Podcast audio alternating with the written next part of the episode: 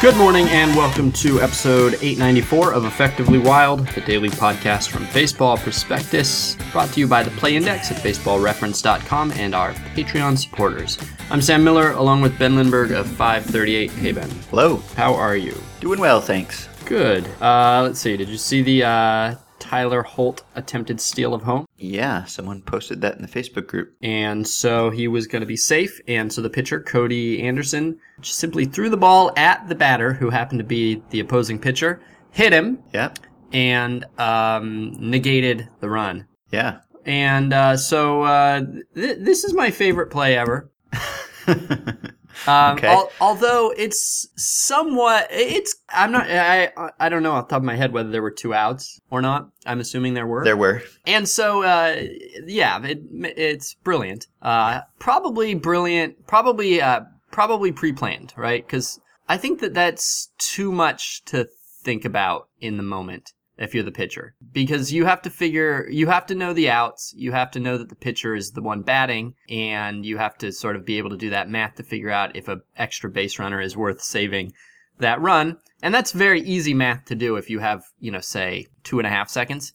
But he had like one and three quarter seconds. And so yeah. I'm guessing that he knew, because Holt bluffed early in the at-bat, that that's what he would do. Although uh-huh. then it makes you, yeah, yeah. So then you wonder, though, if he was actually thought that Holt was going to steal, which is such an unlikely play. It's like yeah. overwhelmingly likely that Holt is never going to try to steal straight steal home against right. you. Uh, and so then if you're if you actually think that he's going to, uh, maybe just pitch from the stretch. Uh, it is the opposing pitcher batting, and so maybe now maybe it's breaking down. Maybe I don't like it, but I do I do like it. I I think that it was um, a brilliant play. Smart play, but now I'm unwilling to necessarily give him full credit, because now I wonder whether he was being impulsive or it was actually an accident. I like anything novel, and this was novel. And Alfredo, now we have to pronounce his last name again, as we struggled to do recently. We we decided we would go with Simone, although he doesn't seem to know or care whether it's Simone or Simon. I think, in fact, I think he actually has asked to be called Simon. Okay, so Simon then. My guess, though, is I'd bet a He's million... probably just trying to make it easy on people. I, exactly. I would yeah. bet a million dollars that nobody who uh, has known him since childhood calls him Simon. Right. I just, I don't, that's a dumb bet. Who would bet? Who would bet me? Anyway. Well, he was quite upset to be hit, and he did his utmost to get out of the way, and he just could not. So it was clever, especially if he came up with that on the fly. But even if it's a pre-plan- pre-planned play that the Brewers have, just a standing play. If someone's going to steal home and the pitcher's up, just put him on. Well, the the the next level genius of it, if you really want to say that Cody Anderson in this split second was uh, able to, to, you know, to make six chess moves uh, in his head, is that then the next time he came up, Simone hit him with a pitch uh-huh. as the leadoff batter in, in a close game. And so he's the pitcher. Anderson is the pitcher, and now gets gets put on base for free, uh, yeah. which is really brilliant, because then any potential uh, harm of putting Simone Simon on uh, base, uh, which is minimal, is is like wildly uh, undone by uh, the benefit of Anderson getting on base in a much more offense-friendly situation. Yeah, and he did fall down sort of as he delivered the pitch, and evidently, according to one of the posters in the Facebook group, he claimed in his post-game interview that he was just rushing the throw home and slipped, which is plausible. Yeah, very plausible. He was uh, he was distracted by the runner trying to steal home, and therefore was rushing the delivery, and something like that could happen quite easily. And the catcher was set up right in the middle of the plate. Not that that really matters. Not that that would really be an indication of where the ball is going to go if it was intentional. But that seems quite plausible, probably more plausible than this being a pre-planned play. Oh, you think so? I don't know. I, I mean, so. to me, I think I would say it's more plausible that he slipped because he was trying to alter his delivery mid-throw. Uh, and uh-huh. that's a you know not an easy thing to do. And so he uh, he sacrificed his mechanics for it, and kind of fell over because he was reorienting his body so so so steeply. But I mean, it is a perfect pitch for this. Yeah. I mean, he hits him in the belt buckle. Like, it's just, you couldn't aim a better pitch at Alfredo Simone's gut. Yeah. Uh. So uh. Anyway, Well, I'll post it in the usual places. You can be the judge. Yeah, it's great. Anyway, all right, uh, Rich Hill had a good start. Uh-huh. Um, and uh, it doesn't move the needle. It's gonna, now that we've really established a, a baseline for Rich Hill, uh, it's probably not gonna be a lot more movement. No, he needs to have a, a bad start now to change things. Yeah, or he needs to really have a month. Uh huh. Yeah, if he has like a like an incredible month, like a, a Kershaw Arrieta-esque month, then we can reevaluate. But six and a third and nine strikeouts and three walks and two runs or whatever is just that's just what that's what a three and sixty-five pitcher does. Yeah, right. All right. Anything you want to talk about? One bad fun fact that was submitted. We've been receiving a lot of these, and it's become clear to me that the real culprit in these bad fun facts. I used to think that beat writers and bloggers and, and T V broadcast researchers were equally culpable when it came to these bad fun facts. But it's become clear, I think, that team media relations employees are the font of bad fun facts, and they they flow outward from them to other people who use them in their content. And so ten episodes ago, we shared the tweet from the Yankees P R department. In two thousand fifteen, Nathan Eovaldi became the fourth pitcher to win every start versus the A L Central in a season, seven-plus starts.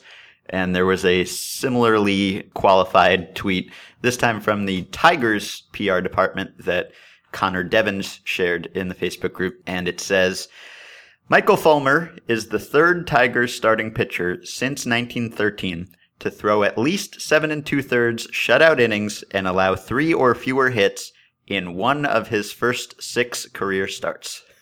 So you have, I think, something like seven qualifiers in this tweet. I think he is the third to do it since a certain year, to throw at least seven and two-thirds shutout innings, three or fewer hits in one of his first six career starts. So that's a lot of layers to this tweet. So congratulations, Michael Fulmer. And he was added in that tweet by the Tigers P R people. So they thought he would want to know, or I guess they want people to follow him. But one way or another, he knows. And I wonder what emotion that elicited in Michael Fulmer. Yeah. I, I wonder if they like did the thing where they uh, pretended to give the ball, throw the ball into the stands, and he panicked because he wasn't going to get the game ball from this achievement. But then it turned out that, of course, they had protected this wonderful souvenir and they put yeah. it in his locker later. Right. Good. Good one. I am enjoying the horrifying fun facts uh, that we've yeah, been getting sent. This is uh, richer terrain than I uh, had realized was out there. I agree. Do you have anything to say about Dodgers rangefinder gate? Yeah, I do. Okay, let's talk about that. Well, that's the, that's the topic. Oh, all right, great. All right, so the Dodgers used a rangefinder, which um, uh, to help them sort of prepare their positioning before the game. So they went mm-hmm. out with something like a G P S, sort of like you know golf, like like anybody who's golfed has seen these uh, rangefinders that um, back in my day didn't work. But they might they might work now. It's been a long time since I was golfing seriously. But uh, they apparently have uh, have used this to help them uh, um, prepare their positioning before games. They've done it uh, in various ballparks. They uh, ran into a wall with the Mets, as I understand it, who uh, who complained to Major League Baseball, which is now investigating it. And I'll first just say up front that I think that eighty-five percent of the coverage of this is the fact that the word laser is in it. Yeah. If there was no, la- if they were using um, something that was uh, less cool uh, technology, if they were using something that was not also a gun in Contra, uh, mm-hmm. I don't know that we would be that excited about it. But we do like our lasers. Yes. And so, uh, so it's gotten a lot of attention and uh, has gotten uh, everybody has had to weigh in on it. And so, uh, first off, uh, do, do do you need to explain it better than I have? I don't know. Well, the sequence of events isn't totally clear to me. I'm reading the initial Ken Rosenthal report, and the Dodgers tried to clear this plan with the Mets ground crew that they wanted to use the rangefinder to determine where the outfielders would go, and then use some sort of marker to indicate where the outfielder should stand. And wait, and they, is this like a physical marker? Like they were going to put I like a little so, yes, peg in? Yes, like something, a, a T or, yeah. or who knows what, some a strip of tape, or apparently they use paint at their home park. So something, some uh-huh. some actual physical indicator. And the Mets ground crew agreed that the Dodgers could leave two marks in center field and one in left. And then... Hang on. Wait, wait, wait. Hang on. Does the mark have anything to do with G P S, or is it like, is it a, is it a, uh, a, does it have radio capabilities? Or I don't it, think so. The I mark don't think it just violates a, the, uh, yeah, the it's just ban a, against electronic devices. It's just in a game. small, it's just, a small geographic milestone for outfielders to refer to. Yes. Okay. And so the Mets ground crew agreed to this, but then told their superiors that the Dodgers informed them that if the markers were removed, Dodgers players would dig holes in the outfield with their cleats.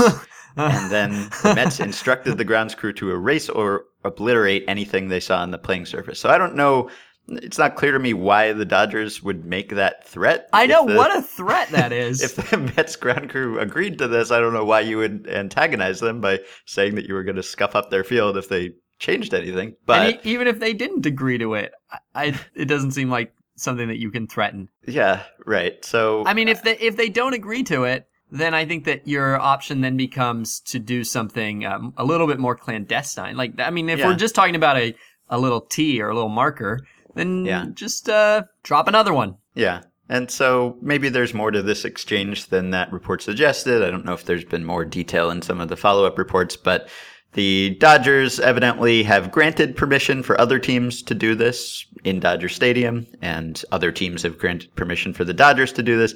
And there are actual rules preventing this. According to Rosenthal, rules three point oh nine and three point ten prevent clubs from leaving equipment on the playing field, including golf tees and other such markers, and evidently paint would qualify as such a marker. So you're not allowed to do this, but it is evidently a gentleman's agreement of sorts. What about now an, that lots yeah. of teams are doing outfield positioning? We did a podcast about that with Chris Mosh last year, about how that's become more common, and so this is something that teams allow each other to do because is it, they all yeah. want to do it. Is a surreptitious pit considered equipment? Probably. Okay. Yeah. Well, okay. So, so now th- thank you for that extra context, because now we've got a few different things to, to consider. If it's against the rules, then it's against the rules. And it doesn't yeah. matter whether it's a uh, capricious rule or not. If it's against the rules, you have a choice. That is to, uh, phone your representatives in Congress and try to go through the legislative process uh, in order to change the rules. Uh, you don't get to cheat unless you have, uh, you know, some official waiver. Otherwise, you are uh, breaking a rule, right? Mm-hmm. Even if the rule doesn't seem to matter much. So, so maybe in a very simple way of uh, of thinking about this, uh, it sounds like it is uh, in violation of a rule. And if the Mets didn't want to uh, waive the rule for them, uh, well, what's the controversy, right? Yeah. Okay, now, to the question of whether it should be a rule, to the question of whether we should be at all weirded out by uh, the encroachment of lasers into our national pastime, do you have a, an opinion? I don't have a problem with the rule. I think part of the challenge of positioning your fielders is is positioning your fielders. It's making sure that they know where to stand. And so lots of teams now have cards in the back of their outfielders' pockets that people on Twitter mistake for phones and tweet videos of, and people have to correct them. But Howie Kendrick, for instance, was seen with a, a card, pulling out a card to tell him where to stand. And and uh, last year, Kevin Kiermaier was seen with one of these things in center for the Rays. So this is just a, a reminder. And those cards, I think, just say, you know, play to pull, play, play whatever, just kind of a general positioning instruction. They don't tell you exactly, you know, pace off this many strides from home plate and stand exactly in this precise point. And so that's part of the challenge. And that's something that teams have been dealing with forever, and having coaches come out on the top step and wave their fielders one way or another. And so that's part of the difficulty. I think you should, in addition to determining where you should stand, what the optimal point is based on where the hitter tends to hit the ball or where people tend to hit the ball against that pitcher, then part of the challenge should also be actually implementing that recommendation. But why? Like, what is, what is the, uh, like, what is the scurrilous force that is being introduced by measurement here? Like, why, what, what possible opposition could you have to being, to a club that is trying to precisely measure where their outfielders are going to stand using a uh, non-intrusive, non-invasive tool to measure what they stand? I mean, why, like, why not outlaw the cards? Why not outlaw bench coaches? Why, why allow them to do their job well at all if you're going to outlaw this very minor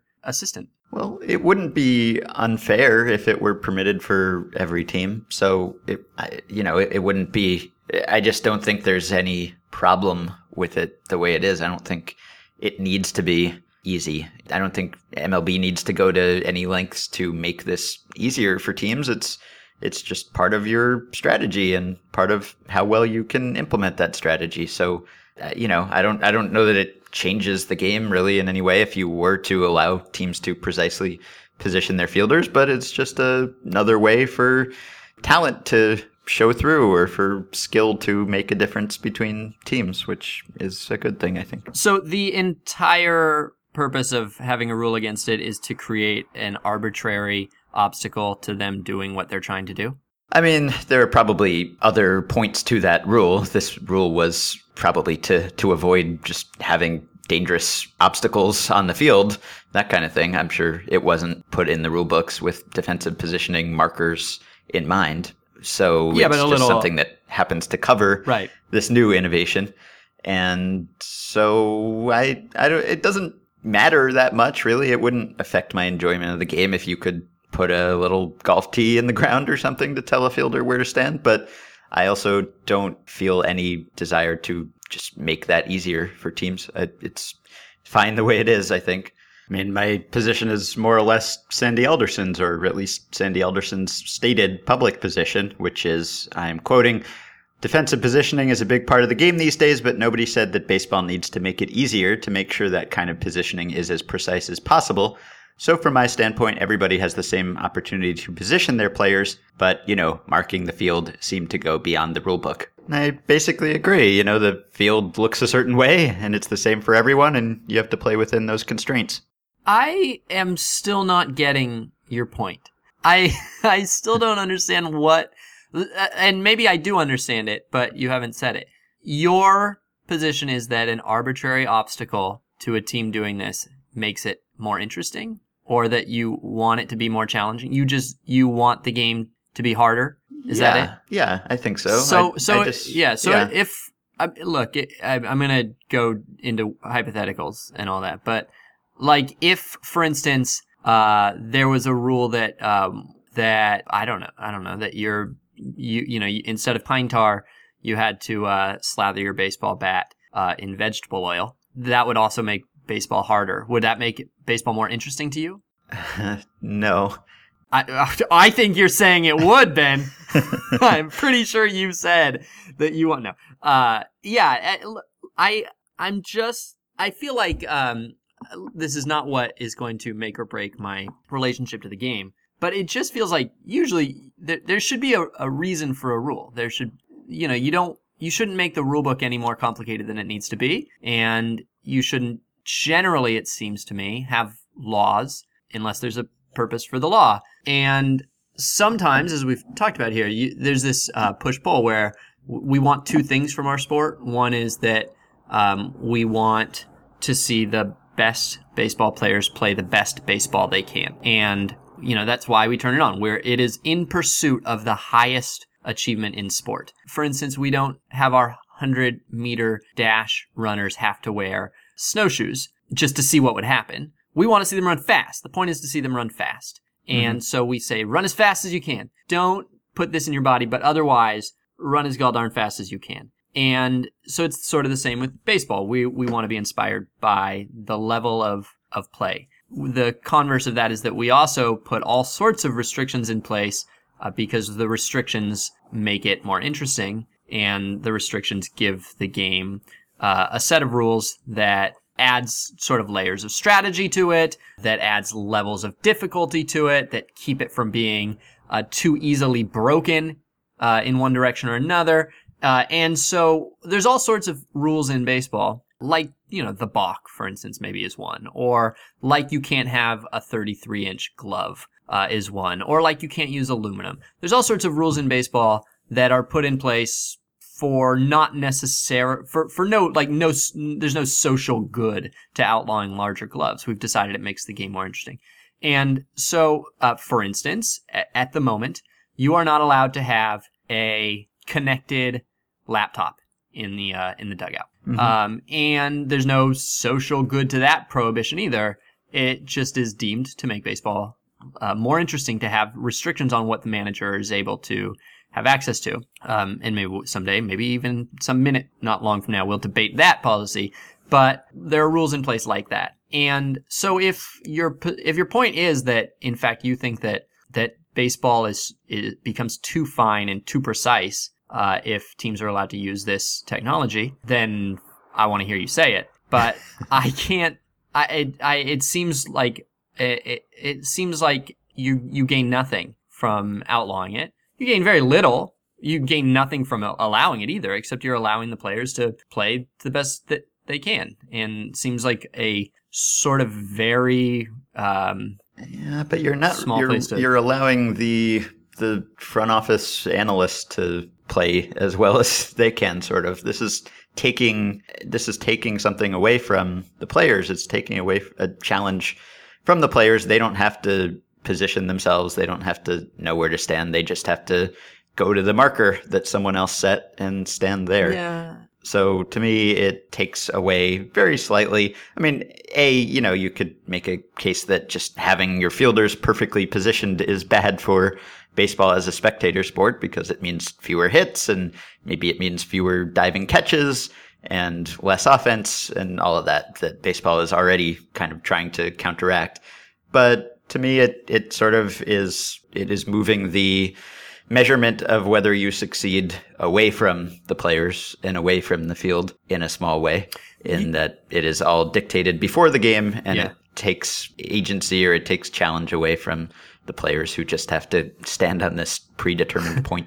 If it, yeah, but they they are already doing this. They're already having these meetings before the game. The bench coach or whoever is defensive positioning, in charge of defensive positioning, is already telling them where to stand. It is not a skill that we expect uh, players to be utilizing on their own in this day and age anyway. And so we're really just, we're, we're, it's not like you're outlawing communication from the dugout to the players or anything like that. You, you're not necessarily getting that thing that you're pining for.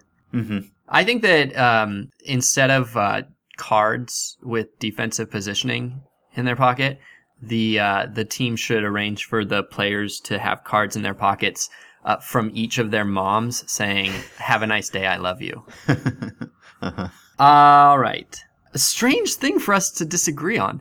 Uh, yeah, I guess it is. It's, it's, it's like one of our, this is one of our maybe top two or three wedge issues, I think, on this podcast. I wasn't expecting that. Yeah, I don't. Uh, I don't feel very strongly about it, and I wouldn't suggest necessarily putting the rule in place if it weren't already in place. So maybe that means that I should be okay with it being removed, but I don't feel any injustice. And I kind of like that there can be some gamesmanship here. That if one team doesn't want to allow another team to do it, then it doesn't have to. Yeah, and it can it can prevent that team from doing it and prevent it from getting that advantage. And at least in its home park, and then maybe have to suffer the consequences when it visits that team's home park and they retaliate by not allowing them to do it. I mean, the Dodgers, let's say they're one of the most aggressive at this kind of positioning. Let's say they're one of the best at it. Then if you think that, and if you think that their giant R and D department and all the resources they put into this make them the best at it, then you should deny them the ability to do this, if you think that it's an advantage. So I kind of like that you can do that. There is a grounds for denying it. So if uh, Rob Manfred came out today and said uh, that he wanted to uh, he wanted to unplug StatCast and that StatCast would no longer be allowed and nothing resembling StatCast would be allowed, mm-hmm. would would that also, to you, increase the amount of... It, it sounds like you want to see more players and less front office on the field, right? Yeah. And yeah. so, um, if if if if Mister Manfred said uh, that eh, we've gone too far, it's changed the uh, the balance of uh, influence on the game, and we don't actually think that all this extra information uh, is doing anything to preserve the spirit of, you know, nine guys on a field, and we're going to unplug it. What would be your reaction emotionally? I would be upset because I like having access to that information. I think that there is enough value for spectators and people who follow the game and people who try to market the game that it's worth it unless you show me some strong evidence that it's making the game less entertaining. It seems almost, it seems really hard for me to to agree with any position. I don't know if this is the Dodgers position. They don't, they seem to be sort of rolling with it, but it seems hard for me to um to be sympathetic to any, to the position that this is really necessary. Like, I know that it, maybe it's better. It's nice. They, they like it, whatever. But is it that hard to position your fielders to just look, to, to go, eh, if you're a step off, that's okay. Right. Uh, you basically know where to go. It, it doesn't feel that necessary. Like, I'm the one who's arguing that there's no reason to have a law against it or a rule against it.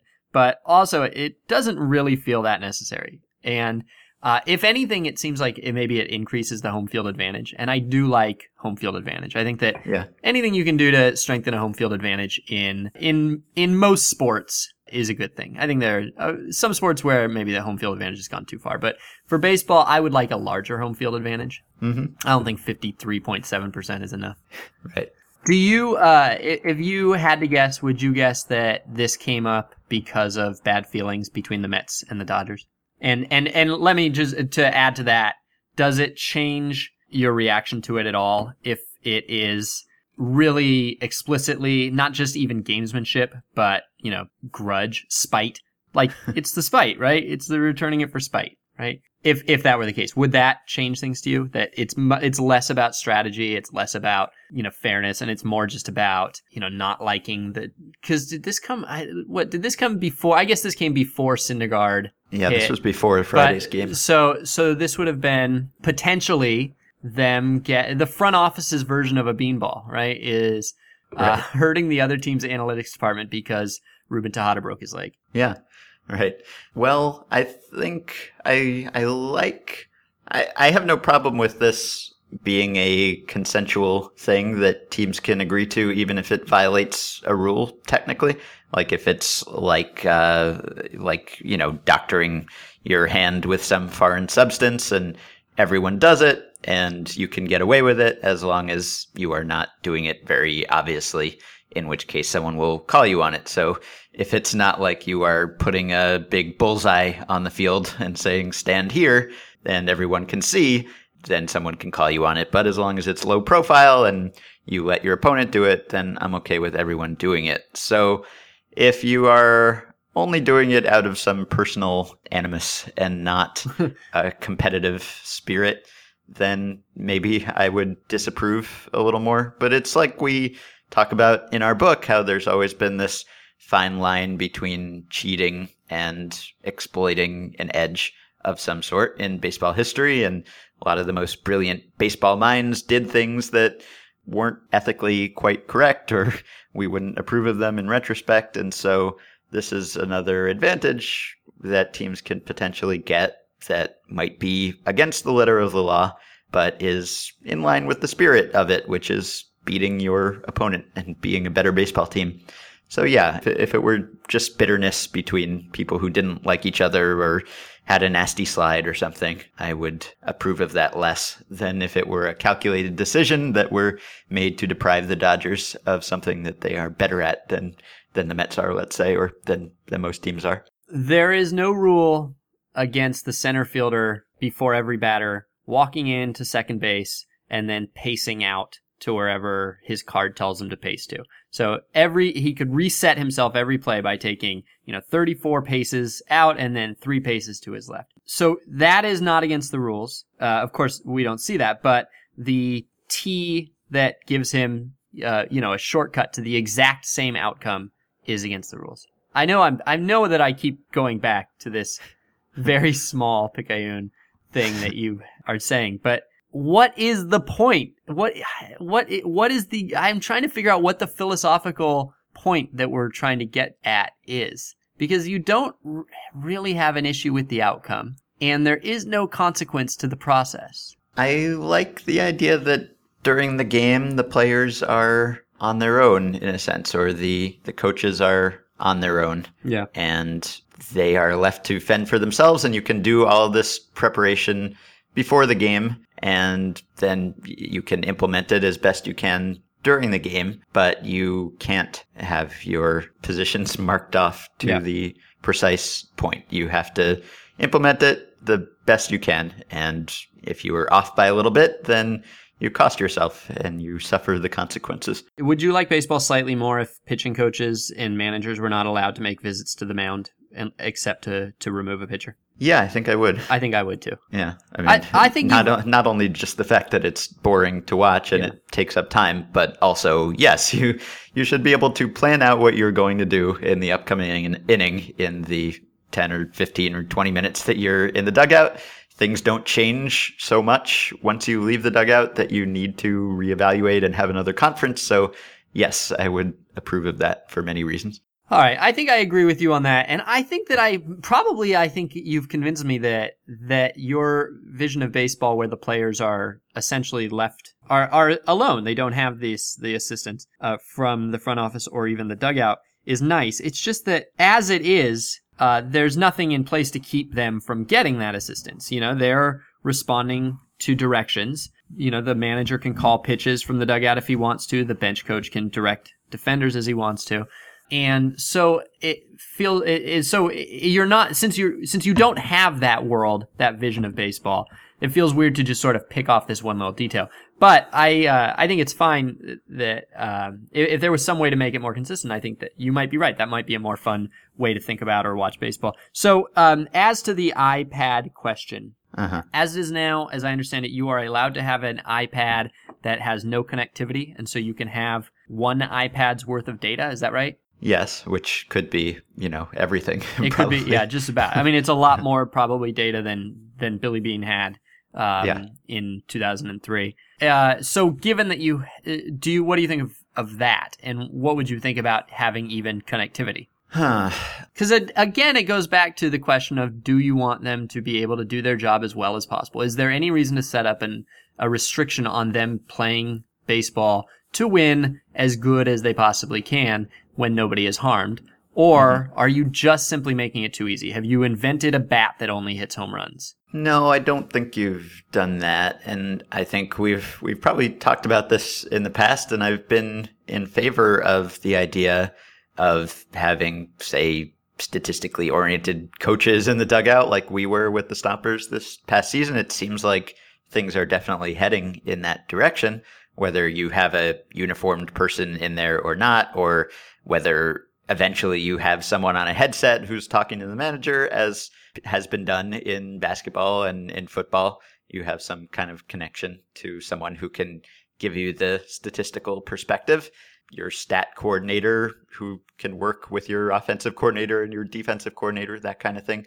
So I think things are probably heading in that direction. And I don't really know what the difference is between having a iPad preloaded with all this information that you might need and an iPad that is actually networked, other than the ability to communicate and right. text or instant message or something with someone in the front office, which, uh, I mean, I again, I kind of like the idea that you do your pregame preparation and you arm your players and your staff with all the information that they need, and you practice and you go through game plans and you lay out what you would do, but in the heat of the moment, you are on your own. I think I like that from a competitive perspective. So I have no problem with information being in the dugout. You know, it doesn't matter whether it's in a notebook or in a binder or on an iPad. It's essentially the, the same idea.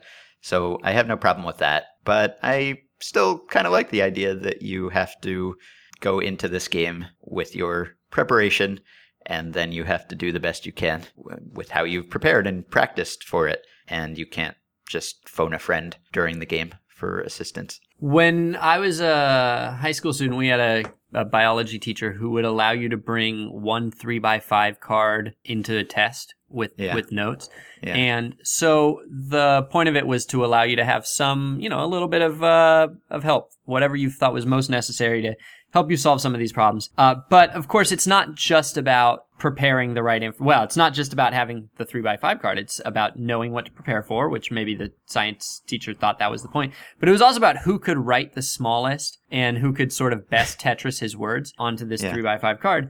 And that is neither, that is not the point of what the teacher was trying to go for. Like, he wasn't trying to test us on our ability to write small. Yeah. Uh, he was trying to test us on our ability to solve biology question. But it introduced this other sort of part of the game, which was who could do the best job writing small, who could figure out the best pen, who could figure out the best style of writing, yeah. uh, who had the best eyes. And I, uh, even though that had nothing to do with biology and it had nothing to do with the course or the content that we were being tested on, it's still like, first of all, I liked it. I liked that there was that strategic element to it, and it made me probably enjoy that test more than most other tests. Uh, but it also probably taught us uh, more about uh, more about solving problems uh, in life than we ever did, than I ever learned in bio. Like, I actually don't remember anything about bio right now, and I've done okay with that. I don't know if I remember anything from the three oh five card, but it was a challenge to be solved.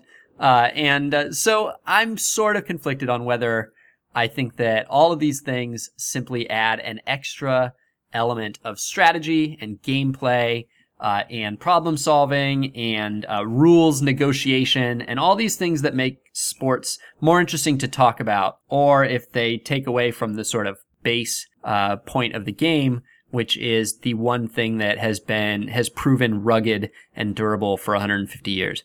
So I'm not sure, but um, yeah, I don't know. I, we're going to obviously have to, to figure this out as we go, because not only is there more technology coming, but you can't even envision the technology that's coming. That's sort of the yeah. nature of technology. And so yeah. uh, having these discussions now uh, and having them serve as precedent for whatever happens in ten years from now, um, you know, anybody who knows about, like, for instance, internet uh, libel law, Uh, knows that uh, it's really hard to write rules for technology that doesn't exist and then have them hold up twenty years later. Yeah, I reserve the right to flip-flop on everything I've said, because I, I uh, in general, I, I approve of intelligence making a difference. I approve of teams finding these edges and being able to exploit them. And and so I, I'm in favor of, say, a team building up its front office and trying to discover things about baseball that another team doesn't know, and then applying those things in game.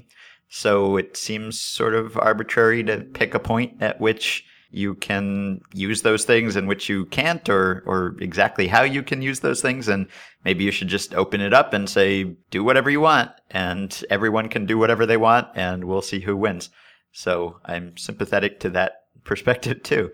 All right. Yeah. All right. So that is it for today. You can support the podcast on Patreon by going to patreon.com slash effectively wild. Today's five Patreon supporters are John Presser, Shane Gavegan, Bill Batterman, Tyler Bradley, and Jason Lee. Thank you. You can also buy our book, The Only Rule Is It Has to Work, Our Wild Experiment Building a New Kind of Baseball Team. We are very grateful to those of you who have finished it and complimented us and left Amazon and Goodreads reviews. We hope that those of you who haven't finished yet will do so once you have reached the end. We also hope that you will go to the book's website at the only rule is it has to work dot com. Check out the photos and videos and stats, as well as the excerpts and reviews and interviews, if you want to find out more about the book before you buy it. You can join our Facebook group at facebook.com slash groups slash effectively wild and rate and review and subscribe to the podcast on iTunes. Get the discounted price of thirty dollars on a one-year subscription to the Play Index by going to baseball reference dot com and using the coupon code B P. We'll be doing a listener email show next, so please send us questions at podcast at baseball prospectus dot com or by messaging us through Patreon. We will be back tomorrow.